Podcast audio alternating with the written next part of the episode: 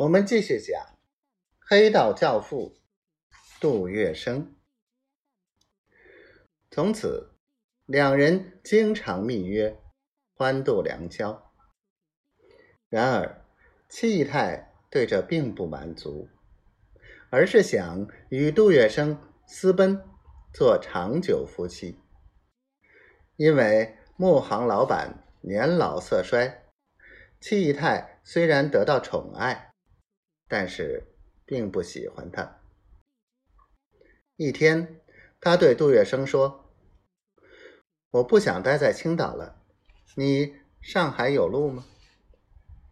杜月笙一听，心领神会，沉思了一会儿，说：“路是有的，我原来只是一个摆水果摊的，养不活你呀。”戚义泰忙说。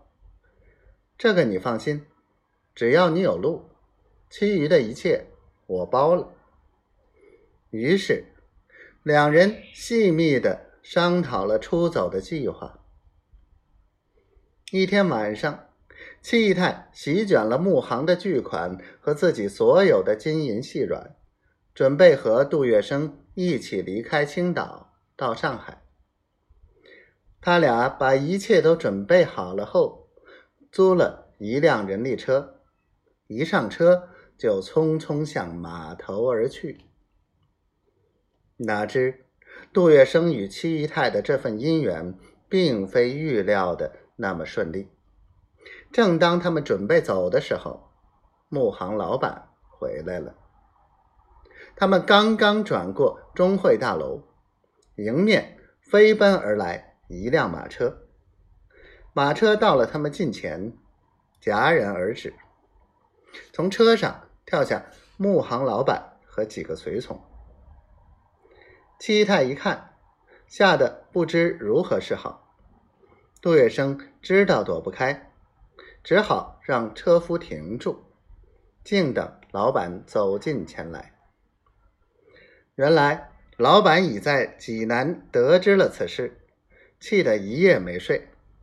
第二天天不亮，便返回青岛。到的家中扑了个空，一问才知七姨太刚走。于是他抄近路而来，截住了他们。这时他铁青着脸，几步冲上近前，对着杜月笙啪啪两巴掌，口里大骂：“你这个混蛋，好个王八蛋！”竟敢占用我的女人，胆子真可以包天了！